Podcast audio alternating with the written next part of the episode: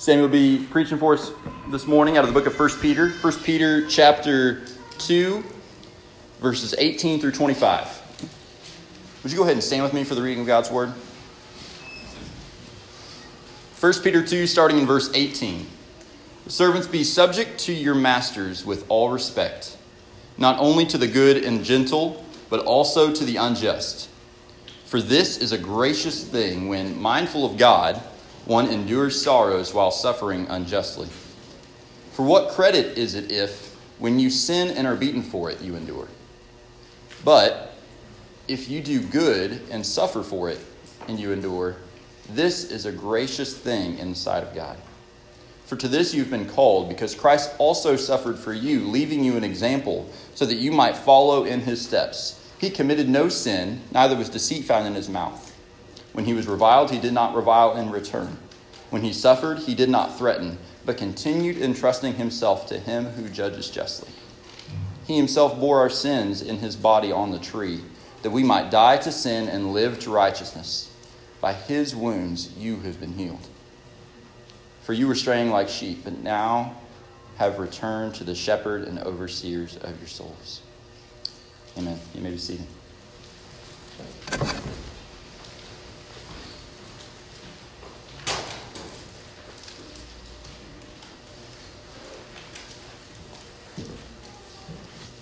Stop off and see the new baby there. The new Petch baby in the house. Praise the Lord. Thank you, Lord. So, as I was perusing the bulletin this morning, I noticed on the inside cover there are many lines to take sermon notes, and so I thought, this is great. I'm going to get to talk for a long time today. But even if there were a few lines, you know me, I probably would talk for a while. So, anyway, uh, praise the Lord. Thank you uh, for the bulletin makers. If you guys have uh, bulletins, you can open those and take notes there or a journal, but we highly encourage you to write things down and so you can remember them. It's such a good way to process as you're learning. Even if you never look at it again, but you write it down as you're hearing it, it's just passing through another part of your brain to write it down and process. It'll help it help you to remember. So I encourage you to process through writing as you're listening. So 1 Peter chapter 2 verses 18 through 25 we got started on these last week. And uh, today we'll be we'll wrap up this section with the part 2 message as we're going to talk about the application of these verses. So how do we flesh these out? How do we live in obedience to what God's expectation is. So I'd like to pray here as I get started. Father, thank you for this day. I pray for grace. I pray for wisdom, God. I pray for help. I need it. Um, Lord, we need it. We, we need your Holy Spirit to, to speak through me and, and to, to deliver your word with, with passion and with accuracy and clarity. God, we need you to, to keep everyone alert and hungry and yeah, just give us understanding according to your word, Lord. We need that understanding. That's what brings joy to our hearts when we get to know you more through your word. Uh, use this time, Lord, for the, the building up of the saints, we pray, and for the conviction of anyone who might be far away from you today, God. We pray that this time will be a blessing to them as well and that you would draw them near to you because there's nothing better than knowing you, Lord. And that's why we're here today to learn from your word. We love you and we praise you in Jesus' name. Amen. So, my dad had a saying that he often repeated when we were complaining as a, as a child. Uh, as my brothers and I would complain about things, we would say, Dad, it's not fair. This isn't fair. This situation, the way I was treated, this teacher, that coach, you, Dad, you're not fair. Like we complained. It's not fair. My dad had a, a, simple retort for that Son, who said life is fair? the end. who said life is fair? Oh, that's my dad. So, anyway, it's, it's, a, it's a good point, though, isn't it? Who said life is fair? And life is not fair in a fallen world, correct? We've all experienced injustice. And it's no different. Times haven't changed since, since the fall of mankind, way back in the book of Genesis. People have been abusing each other, mistreating each other, exercising authority over each other in unjust ways. These things have been going on since the dawn of time. It was no different in the first century when we had uh, slavery built into the, the, the, Roman world and the, and the system in those days. And people would be considered the property of, of their owners. Slaves would be the property of their owners, and oftentimes they would be treated unjustly with no dignity or unfairly. Life isn't fair. And although we don't have slavery in our context today, we still we still deal with injustice. Whether it's in the, the legal systems or in, in our job places, in our relationships where we're not treated fairly, we're all going to deal with uh, situations where we feel like life isn't fair. This isn't going my way. What have I done to deserve this? Whatever the case may be. And so this passage is certainly relevant for us, despite the fact that we don't have slavery. So the question is what does it look like for us to live according to the gospel when we're being treated unjustly? How do we respond? That makes all the difference. Our response is what matters. How are we going to respond when we're treated unjustly? We will be treated unjustly. We're going to suffer injustice. How do we respond? It makes all the difference. If you respond in anger and retaliation, there's so much on the line. You sin against God, you sin, you, you hurt yourself, you hurt the relationship, the person that you sin against, you hurt your testimony, you can lose your witness and the power of your testimony if you respond in anger and retaliation. And you can ultimately hurt God's reputation as well. There's so much at stake. On the, other, on the other hand, when we endure suffering, God will be glorified and we will be rewarded in this life and the life to come. So, how do we respond when we're treated unfairly? Are we in anger and retaliation and hurting our witness? Are we, are we persevering and showing the world what Jesus is like through our witness? That's the question we're going to be dealing with today. How do we respond? What does it look like for us to apply the gospel in situations that are hard and unfair?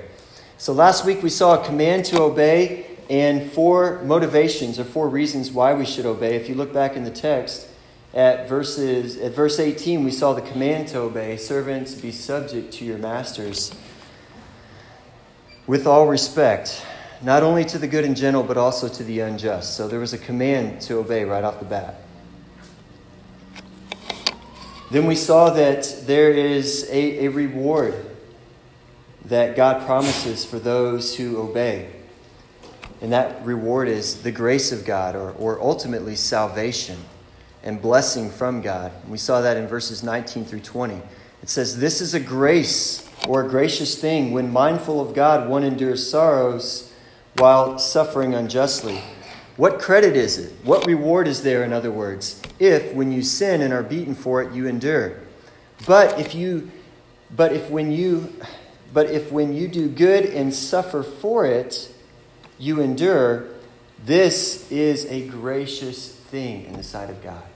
God looks on this with favor. God will reward you. God will bless you when you endure unjust suffering. We also see that we have an example to follow, so we, we can't use that as an excuse. We can't say, well, I don't know what it, I don't know what it looks like to, to suffer injustice and to, to endure it. We can't say that because we have the perfect example in Jesus Christ. Peter reminded us of that in verse 24.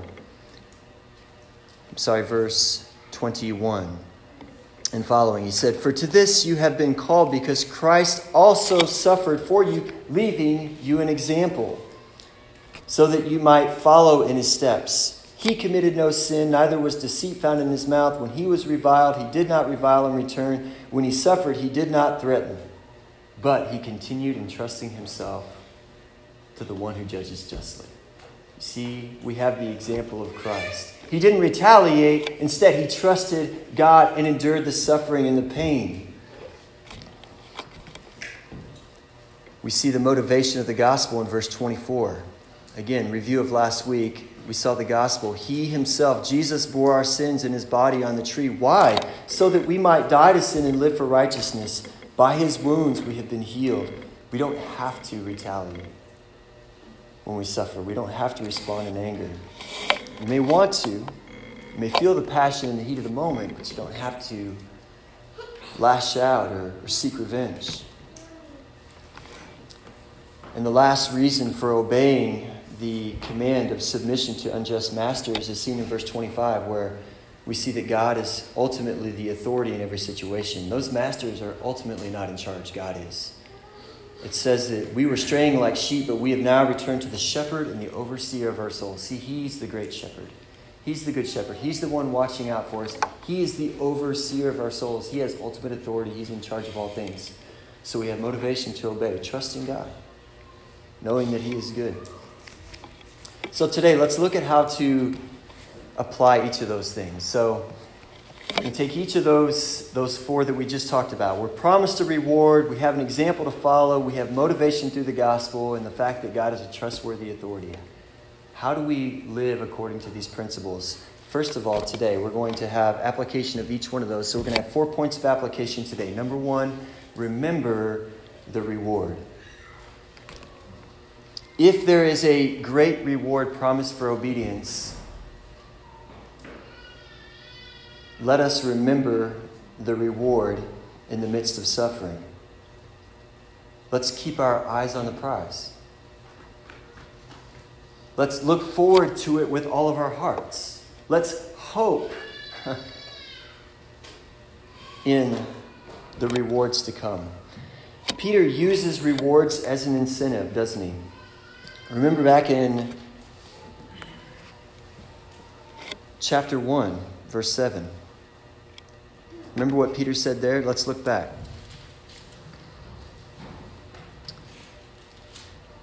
Peter talks in chapter 1, verse 7 about the uh, being grieved by various trials, so that the tested genuineness of your faith, more precious than gold that perishes, though it is tested by fire, may be found to result in praise and glory and honor at the revelation of Jesus Christ. And when we taught through this section, we asked the question what is it that's being praised and honored and glorified at the revelation of Jesus Christ? Well, the subject in view here is your faith. And as your faith is purified, in the end, it will be rewarded. It will be honored. It will be praised by God Himself. Can you imagine what it will be like to have God uh, shower you with honor and glory and blessings? See, Peter is using rewards as an incentive. He does this in chapter 4, verse 13. Look at chapter 4, verse 13. He says, Rejoice insofar as you share Christ's sufferings, that you also may rejoice and be glad when his glory is revealed. One day, the glory of God is going to be revealed. You will rejoice and be glad in that day if you share in Christ's sufferings and do not retaliate in, in your anger and the passion or the heat of the moment. Chapter 5, verse 4. When the chief shepherd appears, you will receive the unfading crown of glory. Shepherds, if you shepherd the, the church of God, you'll receive this unfading crown of glory. And what about chapter 5, verse 10? After you have suffered a little while, look at the reward that comes. The God of all grace, who has called you to his eternal glory in Christ, will himself restore, confirm, strengthen, and establish you. That's what you have to look forward to as you endure trials strengthening, blessing, confirmation from God, affirmation from God, blessing from God, His peace, His joy, sweet fellowship with God is what we have to look forward to. So Peter talks repeatedly about the rewards that we have to look forward to. And so he is giving us this incentive to keep our eyes on the prize. He wants to remind us that it will be worth it to endure the trial in a way that honors the Lord. In the midst of a trial, whose honor do you care about? Your own or God's? Whose reputation do you care about? Your own or God's? When you care about God's reputation more than uh, releasing the anger, the frustration that you're feeling, God will bless that. He will reward that. Certainly at the last day, He will reward that, but He rewards that even here and now with His joy and His peace and His blessings.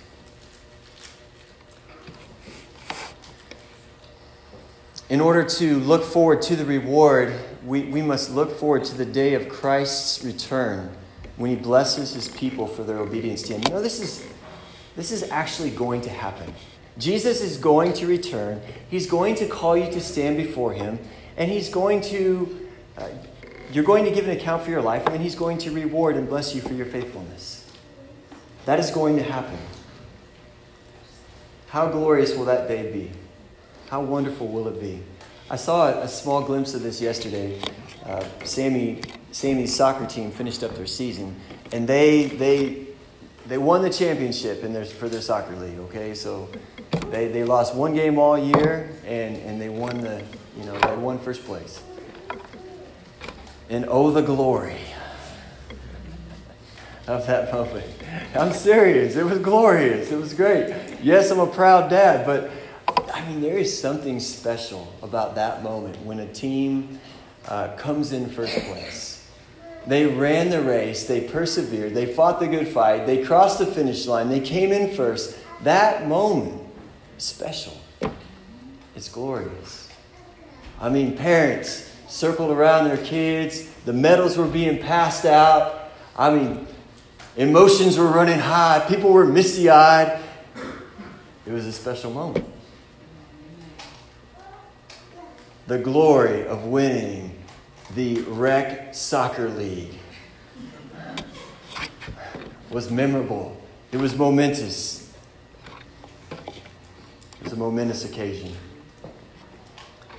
I remember uh, several years ago when the Royals won the World Series. And just to watch everybody charge onto the field in that moment, right, when the championship was won. I mean, there's just something special. I mean, that's why people watch sports. That, that excitement, that, that victory, right? That moment. It's powerful. Guys, these things all pale in comparison for the day, the glorious day of the return of the Son of Man when he calls his church and his people to stand before him. Paul talked about it. He said, Man, I can't wait to stand before God with you, my joy and my crown. You see, this, he had this picture in his mind of coming before the throne as not just himself, but as, as these people that he discipled and brought into the kingdom, standing before God, mature and complete with nothing to be ashamed of, and God just smiling on them. He looked forward to that day with all of his heart. He looked forward to the reunion with his master and hearing those words, Well done, good and faithful servant. Doesn't that move you? What will it be like? I mean, if it was glorious to see this little team win a soccer championship, what is it going to be like to see the church win the championship? Come on. This to be awesome.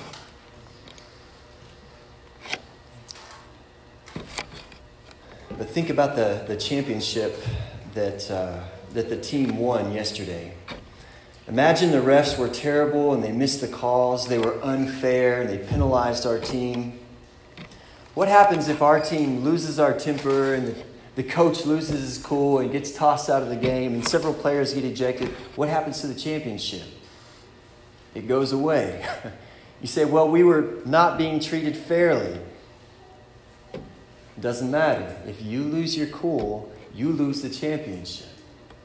See, you have to maintain your integrity. But since his team was able to persevere under trial, this is a hypothetical situation as far as the refs and everything goes, but when, when you persevere under those trials, then you get to experience the sweetness of victory. See how that works? You're going to be in unfair circumstances, unfair situations. But when you keep your eyes on the prize and you remember, man, it's going to be a glorious day We need to make it through this time right here and right now. We need to persevere because in the end, it's going to be worth it. If you turn in your Bible back a few pages to the book of Hebrews, chapter 10, I want you to see this principle. This isn't just Peter's idea. Hebrews chapter 10, verses 32 and following.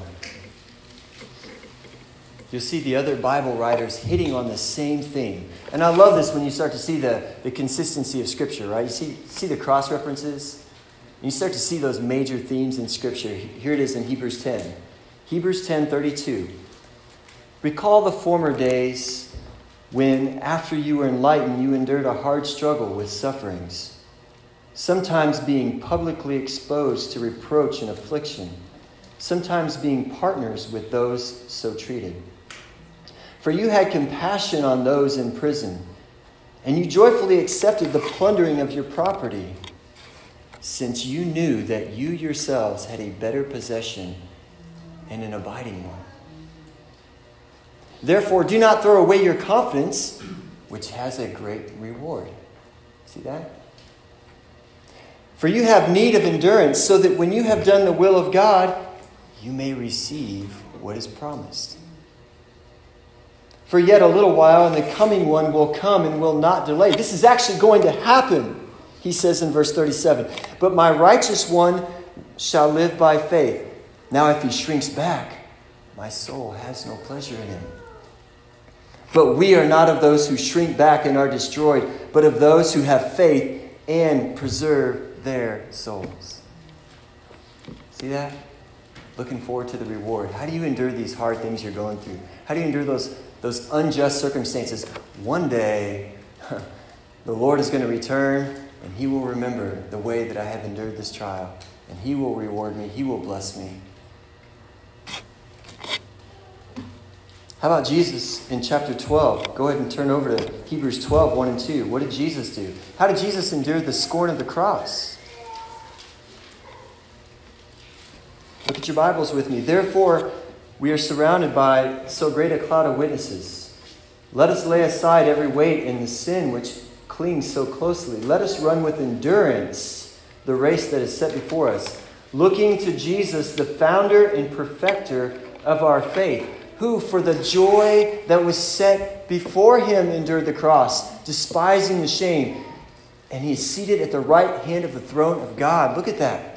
How did Jesus endure the cross? By looking to the joy that was set before him. On the other side of that cross, there is unspeakable, eternal joy waiting for me. I will be seated at the right hand of God. 1 Peter chapter 1 talks about the cross and the subsequent glories. He was thinking about the reward. He was keeping his eyes on the prize. Are you doing that in the midst of your trials? Keeping your eyes on the prize. Remembering that, that God's glory is, is, is worth the suffering. Let's hold on to this precious truth. Take your eyes off the trial and remember the reward. Listen, take your eyes off the trial, remember the reward. How does that look? Uh, last week before church, God just gave me a, a gentle reminder of this principle. Something happened, you know, one of the kids had an argument or something, and I, I just immediately felt the, the frustration and the impatience. How many times do I have to teach you don't fight? Why do you treat each other this way, etc.? Right? All that stuff just come rising up in me. I started to feel frustrated in that moment. Right about that time, Joy goes, Samuel, look outside at the trees. Look how pretty they are.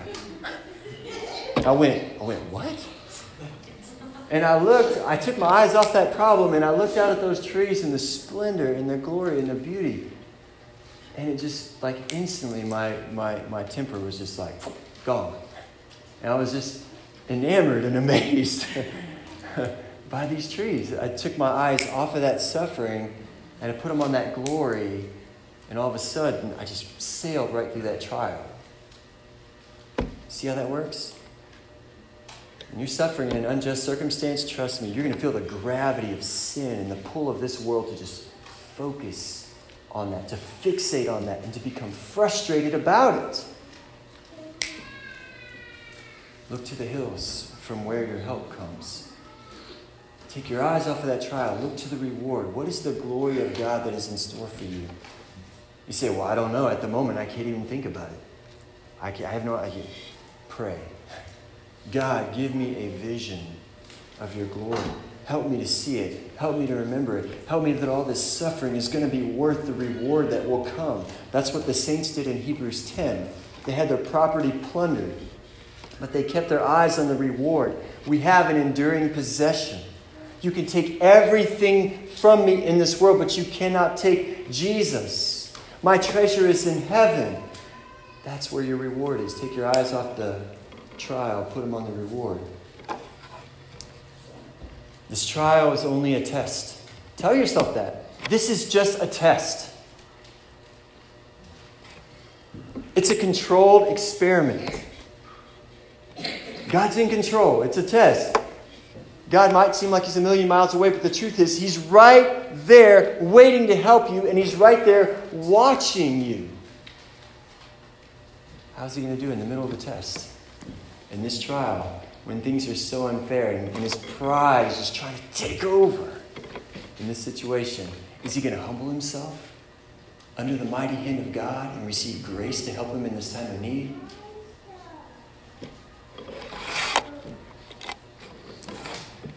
The other, the other thing we have to remember on this point, brothers and sisters, there's not only an incentive of reward, but there's also the, uh, the, the threat of discipline if we fail. Okay, go back with me to 1 Peter. I want you to see this. It's one thing to talk about the rewards and say, just imagine the rewards for faithfulness. But we also need to keep in mind that there's discipline if we're not faithful. And we should fear the Lord.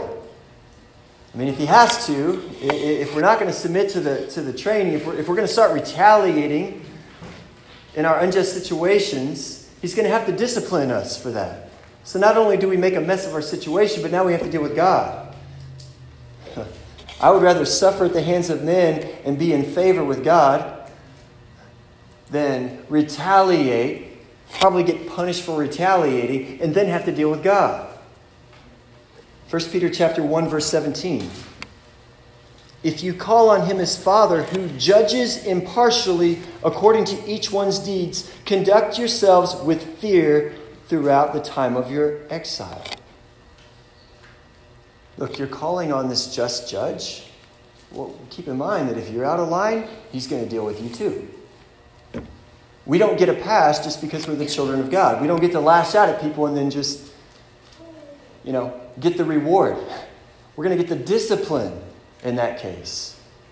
Hopefully, so that we get the ultimate reward and the final reward. But in the meantime, instead of getting the reward of the joy and the peace and knowing that you obeyed God in the midst of that trial, now you're going to get the discipline of God. Chapter 3, verse 7. What does it say? Likewise, husbands, live with your wives in an understanding way, showing honor to the woman as the weaker vessel, since they are heirs with you of the grace of life, so that your prayers may not be hindered. Because guess what happens when you feel like you're in an unfair situation with your wife, and then you get into an argument with her, and then you put her in her place, quote unquote, and then now guess what? Now your relationship with God's messed up. Now your prayers are hindered. Now you just have turmoil instead of peace. Your prayers are hindered. You're experiencing the discipline of God because you didn't submit in that trial to his ways. How about chapter 3, verse 12? The eyes of the Lord are on the righteous, and his ears are open to their prayer, but the face of the Lord is against those who do evil, including you, brothers and sisters, right? You lash out, you fight back, you argue, you act out of your flesh. Now the Lord's face is against you. Chapter 4, verse 17. It is time for judgment to begin at the household of God. And if it begins with us, what will be the outcome for those who do not obey the gospel of God? What does that mean? It's time for judgment to begin at the household of God. It means that God is purifying His church right here, right now, and He uses trials to do that. His judgment is beginning, His judgment is happening in your life. You're experiencing this, this purification process. And He does use unjust circumstances to do that. How do you respond in those circumstances? Do you humble yourself under the mighty hand of God and ask for grace? Or do you lash out and have to suffer the consequences? Look at chapter 5, verse 5. Likewise, you who are younger, be subject to the elders. Clothe yourselves, all of you, with humility toward one another, for God opposes the proud, and He gives grace to the humble. When you act out of your pride, you're setting your face against God. So, it's good for us to remember the rewards. It's also good on the flip side to remember the discipline that awaits us when we are unfaithful. And by the way, the best coaches to play for in, in the sporting world are the ones who do both, right? They have incentives for obedience, but you also know that if you don't do what they say, you're in big trouble. Both of those things combined are powerful motivators. And God is, God, yeah, He's the ultimate motivator. He's got the supreme rewards. He's got, He knows the, the discipline, right? And, and how to get our attention there. I'll give you another scripture. You can look it up on your own time, but Hebrews 12, 15 through 17. Where we see that, once again, discipline awaits those who are not faithful in the midst of the trials. Let's look at the second point today. How do we apply the second point where we are to remember the example of Christ? Remember the example of Christ. The text reads in chapter 2, verse 21 For to this you have been called, because Christ also suffered for you, leaving you an example so that you might follow in his steps. Remember the example of Christ. We are called to suffer like he did. You see that in the text right there? For to this you have been called. This is God's calling on your life to suffer the way that Christ did.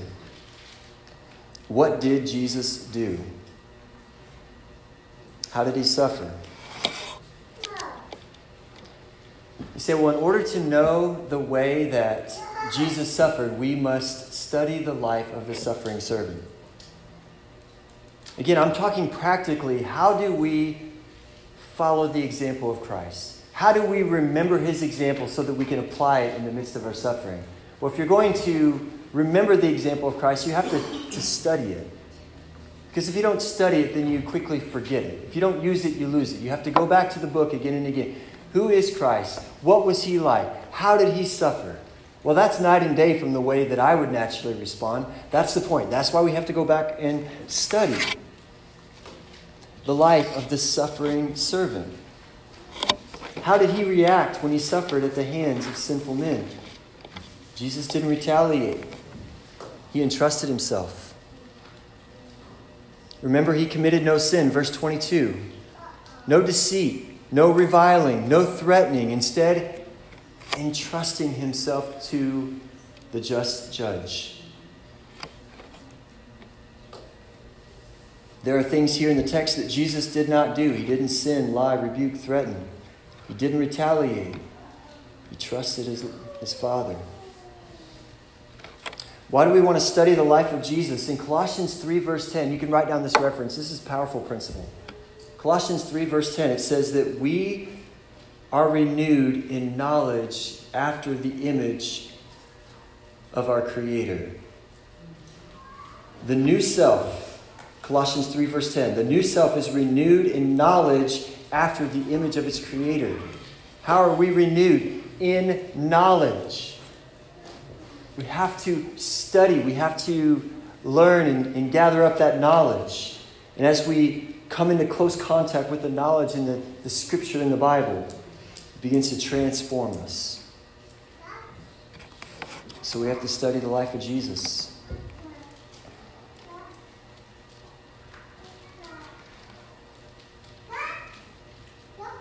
Once we've studied the life of the suffering servant, like Peter was here. In verse 22, he committed no sin, no deceit in his mouth. He didn't revile. Verse 24, he himself bore our sins in his body on the tree. By his wounds we have been healed. That all goes back to Isaiah 53. You see Peter here recalling the lessons from Scripture about the suffering servant. So Peter's studying Isaiah 53, and he's painting that picture for the church. This is what it looks like to suffer. So Peter's got this picture painted from Scripture.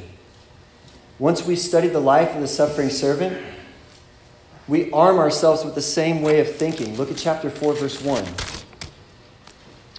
Since therefore Christ suffered in the flesh, and we've studied his life of suffering in the flesh, and we're familiar with it, and it's renewing us, arm yourselves with the same way of thinking. For whoever suffered in the flesh has ceased from sin. So arm yourself with the same way of thinking.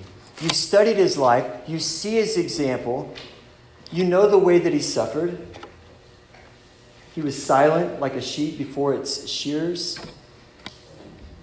When he was struck, he didn't strike back. All of these things, as we ponder those things, now we have to arm ourselves with the same way of thinking. It's like Peter saying, Get ready for today. It's going to be a battle. We're in the midst of a spiritual war. So prepare your minds for action. Arm yourselves with the same mindset. How do we do this? We have to think through our day. What are the challenges that we're going to experience today? And how are we going to respond? As I've, as I've been studying in 1 Peter, this is one of the most practical and helpful things that I've learned in studying this book. It's this concept of preparing your minds for action. It's this concept of like during the times when you're abiding with Christ, thinking through your day and your life, and asking yourself, what are the what are the likely situations that I'm going to find myself in today where I'm going to experience injustice, or where I'm going to be un, uh, you know, treated unfairly, where people are going to be disrespecting me, where I'm going to have trouble with my temper and emotions. What is that going to look like for me today? See, I, I am preparing myself for battle. I'm imagining what, what attacks am I going to see today?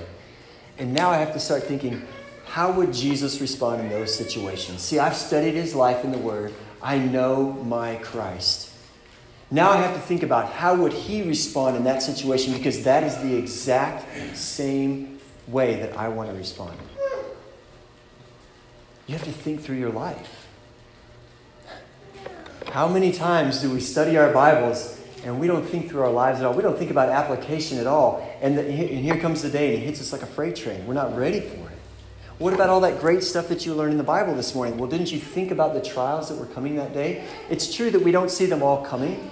Sometimes we get those surprise attacks, but oftentimes there are patterns in our lives where we're, we're just in this situation where it's unfair and it's frustrating, or, or we're going to need God's help in that moment. And so we have to prepare ourselves for battle. I have to think about how am I going to respond. We can journal about this morning and night. Where do you see the struggles occurring? And how are you going to respond? You have to begin with the end in mind. You have to think about, like, what is it going to be like for me to have victory in that situation? How can I be like Jesus in that situation? Read to you uh, a, a brief quote here. This is about beginning with the end in mind, thinking about the outcome, the, the desired outcome before it even happens. Dr. Charles Garfield has done extensive research on peak performers, both in athletics and in business. He became fascinated with peak performance in his work with the NASA program, watching the astronauts rehearse everything on Earth again and again in a simulated environment before they went to space. Although he had a doctorate in mathematics, he decided to go back and get another PhD in the field of psychology and study the characteristics of peak performers. This is what he learned. One of the main things his research showed was that almost all of the world class athletes and other peak performers are visualizers. They see it, they feel it, they experience it before they actually do it. They begin with the end in mind. See that? Think about great athletes, like Michael Jordan or some of these others. You know, they imagine themselves in the championship game. The game's on the line. You got two free throws, one to tie, one to win. And imagine themselves in that situation. What would it feel like? What would the pressure be? And they say, I'm, I'm going to I'm gonna shoot the ball just like this. And they shoot and they shoot and they practice over and over and over again with the end in mind. They think about this is, this is the goal. This is how I'm going to respond. That's arming yourselves for battle. So, the second point here, uh, back to the text of 1 Peter. Christ is our example, so study his example, learn from his example, and think through your life and how you can apply his example. Brothers and sisters, if, you would just begin to do that with your life, I mean, this, this, this whole church experience today would be worth it for you to start thinking through your life. How am I going to respond in this situation? How can I deal with that? What prayer am I going to pray? What scripture am I going to turn to? How am I going to bring Christ to that situation? Think through your life and how to apply it. You've got the example of Jesus. How are you going to apply that in your life? Number three, reflect on the gospel for strength. If we're given the gospel, we talked about this last week, if the gospel motivates our obedience, it doesn't do any good unless we reflect on it. So we reflect on the gospel for strength. Apparently, Peter believed the gospel is a powerful motivator for righteous living. Look in chapter 1, verse 17. If you call on him as Father, who judges impartially, according to each one's deeds, conduct yourselves with fear through the time of your exile, knowing that you were ransomed from the futile ways inherited from your forefathers not with perishable things such as silver or gold, but with the precious blood of Christ, like that of a lamb without blemish or spot. See what he's doing there? He's motivating their obedience by going back to the shed blood of the lamb. He's saying, This is why you should obey. God gave his only son, he died for you. Reflect on that, think about that. That should motivate you. And let me be specific here. When you're reflecting on the gospel, think especially about the cross. Think especially about the cross. When you look at the cross, it will stop you dead in your tracks. Why? Because there on the cross hangs a man who died for your crimes. And when you see that, that must stop you from sinning. It will. Looking on the cross is like, it's like having a near death experience, you could say. If you meditate on the cross, not just with your mind, but all the way, let it sink down into your heart what Jesus did for you. That is like, that is, it will have the same kind of effect as a near death experience. What do I mean by that? Because once again, He died on the cross in your place. That should have been you on the cross. You're looking at what should have been done to you in that bloody, mutilated body of Jesus. That's what you deserved. But instead of you taking that punishment, Jesus took it for you. So it's a, it's a near death experience. It's like, wow, I should have take, gotten hit by that bullet. But Jesus got hit instead. That is a motivator for me now to obey the Lord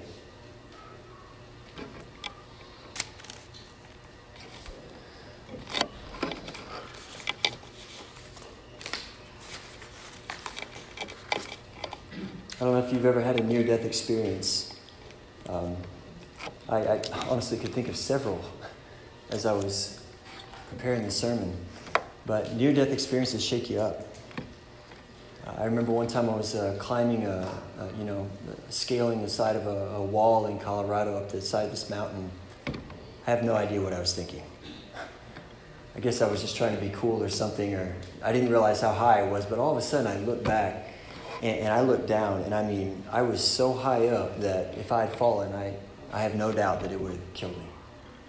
And the thing is, the only reason I looked down is because my hand slipped on a handhold. And in my mind, I knew my friend was climbing up behind me, and I thought to myself, well, if I slip, he'll just, he'll just catch me. I mean, this is all totally irrational. Like, if, if I'm falling down the side of that cliff, like, that guy is not going to catch me. But in my brain, it was just like, I was not thinking clearly. And when I looked down and realized, oh my goodness, I just about fell off the side of this thing. And if I did, there was nothing stopping me from falling 50 feet or however far it was and landing on those rocks. So like I would have killed me. Like it, it just shook me up to think about that near death experience. I shared this with the guys a couple of years ago at a morning study, but I, um, I, w- I was driving a four wheeler and my brother wanted me to help him load it on the back of this truck. And so he's like, Here, I'll pull it up to the side of this hill and then you just drive it right on the truck. Well, the problem was he was about that much higher than the hill, so there was a gap. So I went to pull the four wheeler up and it hit the, hit the bed of the truck, and I thought, oh, I'll just back up and I'll give it a little gas, and it'll just pop right up over there, right? So I did that, and when I did, that four wheeler popped back like that, and it went straight vertical. And I'm on the back of that thing going, oh my goodness, because if that thing falls over on me, I have no idea what's going to happen, but it's not going to be good. And it, thank, thank the Lord, it just came, slammed down, slammed down and bounced a few times, and I, it just shook me up, and I pulled it up into the truck. And I woke up in the middle of the night that night, and the Lord was dealing with me. He was like, that was really stupid. And I realized, man, I could have, like I said, it was, I was in danger. And it shook me up. These near death experiences shake us up to the core. When we look on the cross, it has that same powerful effect. It motivates us with gratitude and power to live out the Christian life. It humbles us to the point of receiving the grace of God. I'm going to move on to the, the fourth point here remain, remaining by our shepherd and overseer. In verse 25, it says, You are straying like sheep, but you have now returned to the shepherd and overseer of your souls. So, how do we apply the principle in this verse? We've, we've returned to the shepherd, now remain with the shepherd. Remain. Practically, how do we remain by our shepherd's side? First, we have to make sure that this is true for us, right? We don't want to assume that everybody has returned to the shepherd and overseer of our souls. Maybe there are some here today that haven't returned to the shepherd. Maybe you've been straying far from him and he's calling. And today's the day for you to return. Isaiah 55, verses 6 and 7 say, Seek the Lord while he may be found, call upon him while he is near. Let the wicked forsake his way, and the unrighteous man his thoughts. Let him return to the Lord, that he may have compassion on him, and to our God, for he will abundantly pardon. That's the gospel. That's the good news. That's the great invitation. That you can return to the shepherd and overseer of your souls. You can be forgiven of your sins because of what Jesus did on the cross. He died in your place. You can repent. You can return to God now. You can have your relationship with him restored. You can be born again like it talks about in 1 Peter chapter 1 verse 3.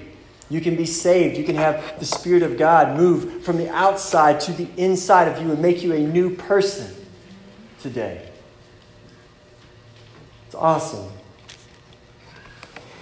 Let us return to the shepherd and overseer of our souls. But for the church and those of us who have returned, let us remain by his side. What does it look like practically? First of all, don't try to get out of the suffering through illegitimate means. If you're in an unjust situation, don't try to get out of it through illegitimate means, through lying, through retaliating, through reviling, through threatening, through physical violence, whatever the case may be. Don't try to escape your suffering. Stop complaining about our suffering. Again, these are all things that would show that we're, re- we're remaining with the Lord. We're staying close to Him. We're living the way that He wants us to, that we don't complain about our suffering. Do you know the Bible actually says you're supposed to rejoice in the midst of your suffering? Not complain, but rejoice. How are you doing with that commandment?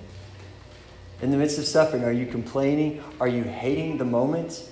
Are you even turning and, thanking God and rejoicing in the moment? God is using this trial to fit me for heaven, to build up my character, to change me into being more and more like Christ. Christ was bowed down under the weight of that unjust cross, and God is using this suffering right now to conform me to his image. Praise God. Hallelujah. I'd rather be a lot more like Christ tonight when I go to bed than like Samuel Nelson when he woke up today.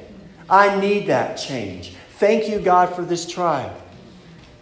You have ordained it. You have brought this about in my life in your infinite wisdom, and I know you are good and trustworthy. And I believe in you, and I rejoice in hope now, today. Praise God. Don't try to get out of your suffering. Thank God through it. Entrust yourself to Him. Stay by the side of Jesus. Stay close to Him. How do we stay close to Jesus? Reading. Reading His Word daily, abiding. Not only reading, but abiding, relishing the truth of who He is, delighting yourselves in the Lord until He gives you that abundance of peace that you need. Praying, singing, slaying your sin, staying with the body of Christ. These are all ways that we abide and stay near and, and, and return and remain with our shepherd. Again, reading, abiding, praying, singing, slaying our sin, and surrounding ourselves with godly influences. 2 Timothy 2, verse 22. Flee youthful passions, pursue righteousness faith, love, and peace, along with those who call on the Lord from a pure heart. Don't try to do this alone. Do this in community with brothers and sisters in Christ supporting you. This is how we remain with the Good Shepherd.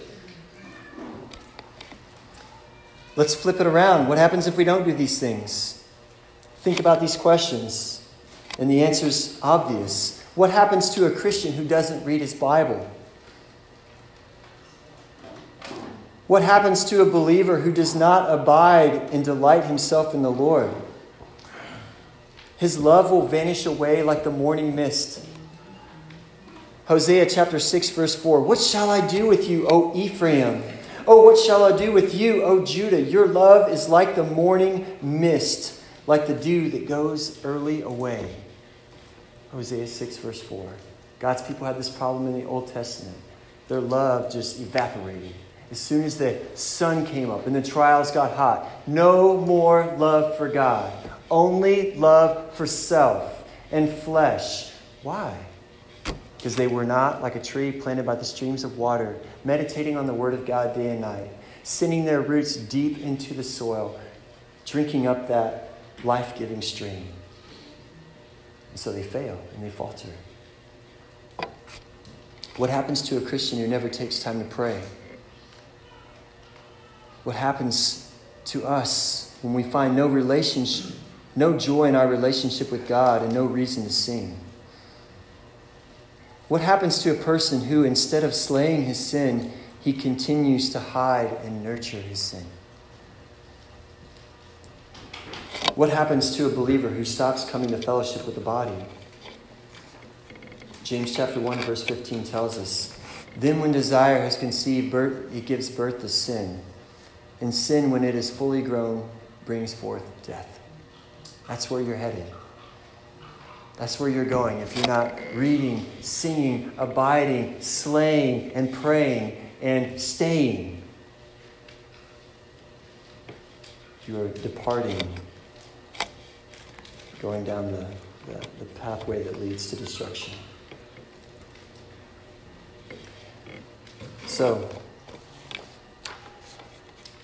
Four things to remember today as we as we walk away from the word, but hopefully we take the word in our hearts. Four things to remember. Number one, we remember our heavenly reward. We take our eyes off the suffering of the moment and remember that God has good things in store for us and that it's worth it and He will bless us. We remember the example of Christ Jesus. We study it in His Word so that we might apply it in our lives and, and, and live out the gospel the same way that Jesus did, live out faithfulness and obedience to Him the way that He did. We reflect on the gospel and we remain close to our shepherd. And what's the payoff? What's the incentive for doing these things? It's, it's joy, inexpressible and glorious joy. Look at chapter 1, verse 8 as we, as we wrap up our time. Though you have not seen him, you love him. Though you do not now see him, you believe in him and rejoice with joy that is inexpressible and filled with glory, obtaining the outcome of your faith, the salvation of your souls. even before you reach the gates of heaven, you already experiencing heaven's joy as you are persevering in trials, as God is purifying your faith, as you are having these spiritual breakthroughs. Awesome.